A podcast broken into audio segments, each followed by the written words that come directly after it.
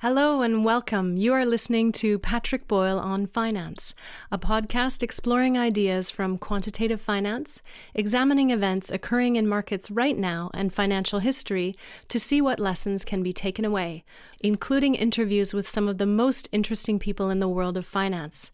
To learn more about the podcast, visit onfinance.org.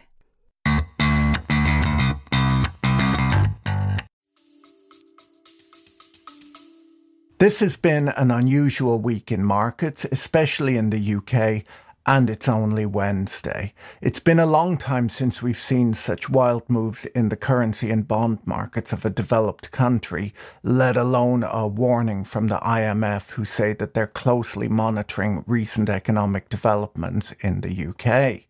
UK banks have been scrambling to pull mortgage products over the last few days, and today the Bank of England had to step in to prop up the bond market as pension funds faced urgent demands for cash. So let's go over why the Bank of England had to step in, what's going on with pensions, and what the developments in the UK mortgage market might mean for homeowners. Okay, the rising bond yields and weak currency that we've seen over the last few days mostly reflects a lack of faith in UK Chancellor Kwasi Kwarteng's plan to fund large tax cuts and untargeted energy subsidies through the issuance of debt, backed by a promise of future growth. The IMF said that they understand that the package is meant to boost growth, but warned that the stimulus package is likely to increase inflation, which the UK central bank is trying to fight. And that really is the essence of the problem. The UK Treasury is pursuing a strategy that opposes what the Bank of England is trying to do, and the whole thing just looks disorganized and chaotic, and that's kind of because it is. While it might be over the top to compare the situation in the UK to Turkey or Italy, the fact that these comparisons are being made at all should be quite a concern within the UK government. So the Bank of England had to step in with emergency action today to halt a growing crisis in the government bond markets with a 65 billion pound bond buying program. 65 billion pounds converts roughly into around 65 billion dollars. They warned that the turmoil in the UK government bond market poses a material risk to UK financial stability. The decision to intervene was not made by the bank's Monetary Policy Committee, who were informed of the decision after it was made by the bank's financial experts. This is a surprising move as it comes as the Monetary Policy Committee had been ready to enact the exact opposite policy, selling government bonds. That process, which was due to start next week, has been delayed for now. So, why do they have to step in to buy government bonds when they'd been planning to sell them? Well, essentially, they had to step in due to problems being faced by pension plans. I'll explain the hedging issues in just a moment, but you had a situation where the Bank of England planned on selling bonds to withdraw stimulus. The UK Treasury planned on selling bonds so that they could add stimulus, and pension funds were forced to sell bonds for hedging reasons, meaning that you have a lot of very big sellers and not many buyers at all. And that's a pretty good definition of a liquidity problem. The Bank of England was clear that they were only doing this to buy time to prevent a vicious cycle for pension funds. The Bank of England said that its action would be strictly time limited and came after market participants said that there was a proper shit show happening in government bond markets. I didn't make that up, that is an actual quote from the Financial Times. Okay, so what is going wrong for pension funds then? Well, defined benefit pension schemes are retirement plans that pay retirees a fixed monthly amount, which is usually determined by a formula based on things like how long you worked at a firm for or how much you earned.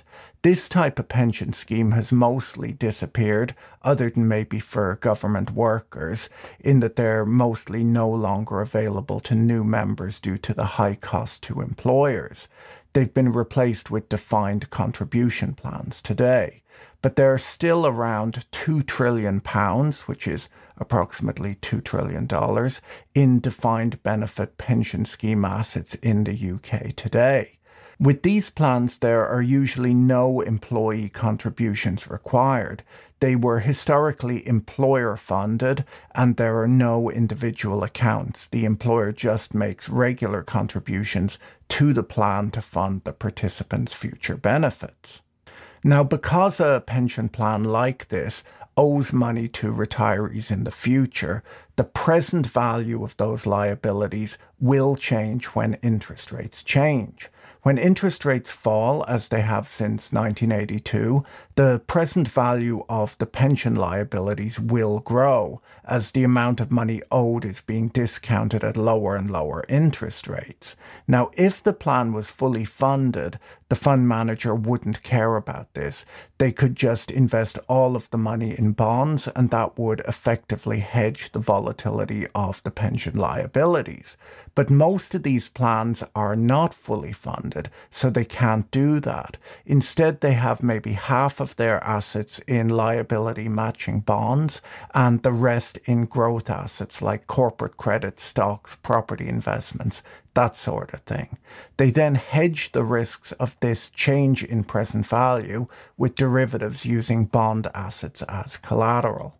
The expectation for the fund is that the riskier assets will deliver good returns over time, such that the pension plan will eventually be fully funded. The derivatives are just there to desensitize the plan to future interest rate swings. So, do they really need to do this, you might ask? Well, if you're running a company that has large pension obligations and you don't want to report huge swings in the plan's funding status in your annual financial accounts or to the pensions regulator, it might make sense to hedge.